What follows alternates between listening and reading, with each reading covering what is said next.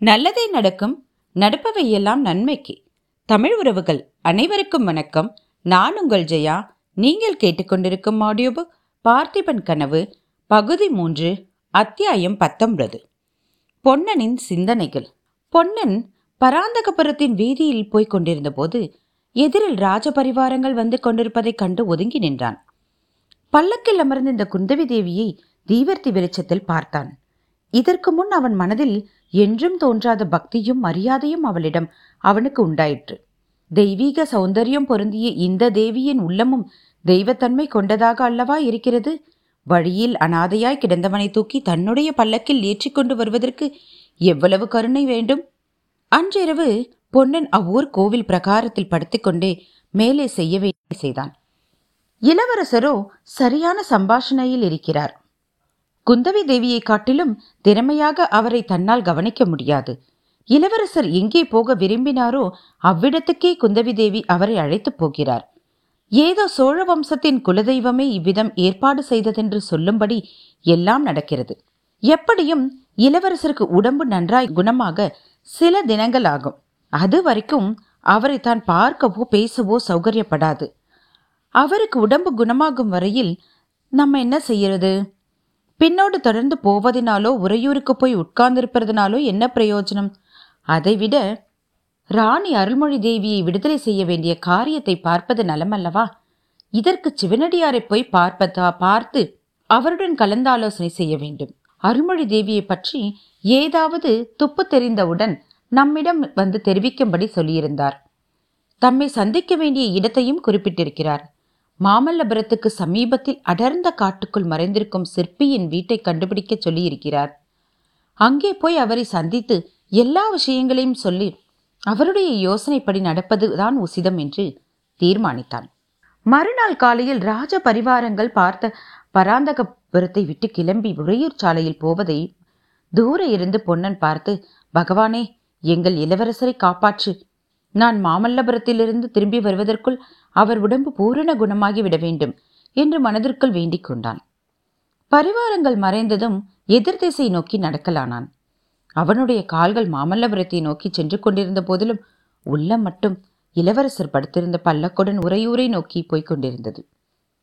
குந்தவி தேவியின் பராமரிப்பில் இளவரசர் இருப்பதனால் ஏற்படக்கூடிய அபாயம் அவனுக்கு அடிக்கடி நினைவு வந்து. பல்லக்கில் படுத்திருந்த நோயாளி உண்மையில் சோழ நாட்டு இளவரசர் என்பதை குந்தவி அறிந்தால் என்ன ஆகும்? ஜுர வேகத்தில் இளவரசர் பிதற்றும் போது அந்த உண்மை வெளியாகி விடலாம் அல்லவா? அல்லது வசந்த மாளிகையில் அவர் நல்லுணர்வு பெற்றதும் திடீரென்று பழைய இடங்களை பார்க்கும் வியப்பினால் தான் இன்னார் என்பதை வெளியிட்டு விடலாம் அல்லவா? அதனால் ஒருவேளை ஏதேனும் விபரீதம் விளைந்து விடுமோ குந்தவி தேவிக்கு உண்மை தெரிந்தால் அவளுடைய தமையனுக்கும் தெரிந்தேதான் தீரும். பிறகு சக்கரவர்த்திக்கும் தெரியாமல் இராது சக்கரவர்த்தியினால் தேசப்பிரஷ்டம் செய்யப்பட்டவர் அல்லவா இளவரசர்? அதை மீறி பொய் வேஷ வந்ததற்கு மரணமே அல்லவா தண்டனை? ஆனால் கடவுள் அருளால் அப்படியெல்லாம் ஒன்றும் நடக்காது என்று பொன்னன் தன்னைத்தானே தைரியப்படுத்திக் கொண்டான். குந்தவி தேவிக்கு ஒருவேளை உண்மை தெரிந்தால் அவர் இளவரசரை காப்பாற்றவே முயல்வார். தேசப்பிரஷ்ட தண்டனை விதிக்கப்பட்ட போதே அவருக்காக மன்னிப்பு கோரி மன்றாடியதாக கேள்விப்பட்டிருக்கிறோமே. அதை பற்றி சிவனடியார் அருள்மொழியிடம் என்னவெல்லாமோ சொன்னார்.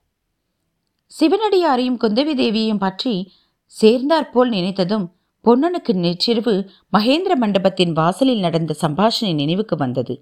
மனதில் இன்னதென்று சொல்ல முடியாத கவலையும் திகிலும் உண்டாற்று. சிவனடியாரை பிடித்துக்கொண்டு வரும்படி குந்தவி தேவி மாரப்ப பூபதிக்கு கட்டளையிட்டிருக்கிறாராமே. இது எதற்காக? அந்த சிவனடியார் தான் யார்? அவர் உண்மையில் உத்தம புருஷர்தானா? அல்லது கபட சந்நியாசியா? சோழ குலத்துக்கு அவர் உண்மையில் சிநேகிதரா? அல்லது சிநேகிதர் போல் நடிக்கும் பகைவரா? இளவரசர் திரும்பி வந்திருப்பது பற்றியும் இப்போது குந்தவி தேவியின் பராமரிப்பில் வசந்த மாளிகைக்கு போய்க் கொண்டிருப்பது பற்றியும் அவரிடம் சொல்லலாமா? கூடாதா? ஐயோ அதையெல்லாம் பற்றி இளவரசரிடம் கலந்து பேசாமற் போனோமே என்று இன்னொரு விஷயம் பொன்னனுக்கு வியப்பை அளித்தது. இளவரசரை ஒற்றர் தலைவனிருந்து விடுவித்த பிறகு அன்றிரவு காட்டில் ஒரு சிற்பியின் வீட்டில் தங்கியதாக அல்லவா? சொன்னார். தன்னை சிவனடியார் வந்து காணச் சொல்லியிருப்பதும் காட்டின் நடுவில் உள்ள சிற்பின் வீட்டில்தானே? அடையாளங்களை பார்த்தால் இரண்டும் ஒரே இடமாக அல்லவா தோன்றுகிறது? ஒற்றர் தலைவனுக்கும் சிவனடியாருக்கும் ஏதேனும் சம்பந்தம் உண்டா? சிவனடியார் ஒரு மகான் என்ற எண்ணம் பொன்னனுக்கு பூரணமாக இருந்தது. அவர் தன்னை ஒரு சமயம் மாரப்பனிடம் அகப்படாமல் காப்பாற்றியதை அவன் எந்த நாளும் மறக்க முடியாது. இன்னும் அருள்மொழி ராணி அவரிடம் பூரண நம்பிக்கை வைத்திருந்தார் என்பதிலும் சந்தேகமே இல்லை. ஆனாலும் அவர் உண்மையான சிவனடியார் அல்ல. அவ்விதம் வேஷம் பூண்டவர் என்று சந்தேகிப்பதற்கு ஆதாரங்கள் இருந்தன. வள்ளி இவ்விதம் சந்தேகத்துடன் அவர் யார் என்பதை பற்றியும் ஒரு யூகம் கூறினாள். அதாவது அவர் உண்மையில் பார்த்திப மகாராஜா தான். மகாராஜா போர்க்களத்தில் சாகவில்லை. தன்னந்தனியே தாம் உயிர் தப்பி வந்ததை அவர் யாருக்கும் தெரிவிக்க விரும்பாமல் சிவனடியார் வேஷம் பூண்டிருக்கிறார் என்று வள்ளி சொன்னாள். அவளுடைய மதியூகத்தில் பொன்னனுக்கு என்னென்னவோ நம்பிக்கை உண்டு. என்றாலும் இதை அவனால் ஒப்புக்கொள்ள முடியவில்லை. அவனுடைய சந்தேகத்தை அதிகப்படுத்தும்படியான இன்னொரு சம்பவமும் நேரிட்டிருந்தது. அருள்மொழி ராணி தீர்த்த யாத்திரை கிளம்பிச் சென்ற பிறகு பொன்னன் பெரிதும் மனச்சோர்வடைந்திருந்தான். தோணித்துறைக்கு சற்று தூரத்தில் காட்டிலிருந்து ஐயனார் கோயிலுக்கு போய் பிரார்த்தனை செய்யலாம் என்று அவன் போனான். அங்கே சந்நிதியில் வைத்திருந்த மண் யானைகளில் ஒன்று உடைந்து விழுந்திருப்பதை கண்டான். அதன் அருகில் அவன் சென்று பார்த்தபோது மண் குதிரையின் வயிற்றுக்குள் ஒரு துணி மூட்டை இருந்தது.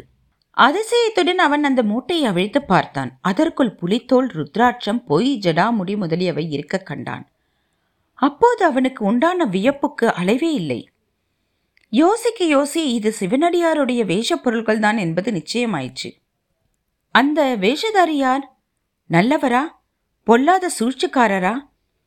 அவரை நம்பலாமா? கூடாதா? அந்த பயங்கர மகா காலபைரவர் மாரப்பன் காதோடு சிவனடியாரை பற்றி ஏதோ சொன்னாரே. அது என்ன?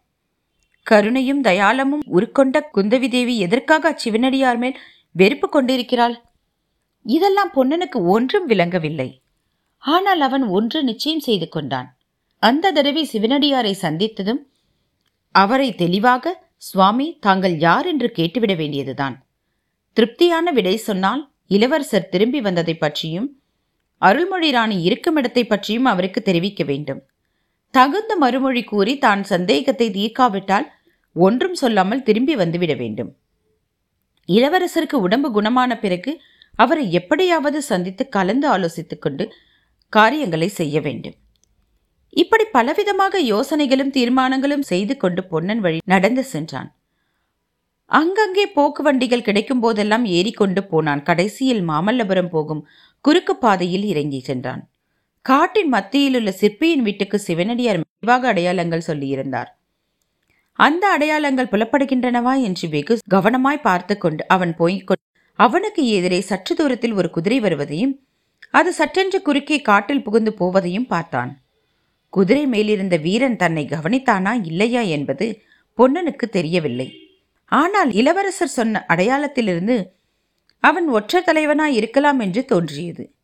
திரும்ப வேண்டிய இடத்தை பற்றி சிவனடியார் கூறிய அடையாளங்கள் அதே இடத்தில் காணப்படவே பொன்னன் அங்கேயே தானும் திரும்பினான். படர்ந்து தழைத்திருந்த செடி கொடுகளை உராய்ந்து கொண்டு குதிரை போகும் சப்தம் நன்றாக கேட்டுக்கொண்டிருந்தது அந்த வழியை தொடர்ந்து பொன்னனும் போனான். ஒரு நாழிகை நேரம் இவ்விதம் போன பிறகு கொஞ்சம் திறந்த வெளி காணப்பட்டது. அதில் ஒரு அழகான சிற்ப வீடு தோன்றியது. அவன் சாலையில் பார்த்த குதிரை அவ்வீட்டின் பக்கத்தில் நிற்பதை கண்டான்.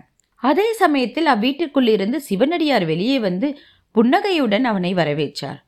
பொன்னனோ அளவில்லாத வியப்புடனும் திகைப்புடனும் அவரை உற்று நோக்கினான். இத்துடன் இந்த அத்தியாயம் நிறைவடைகிறது.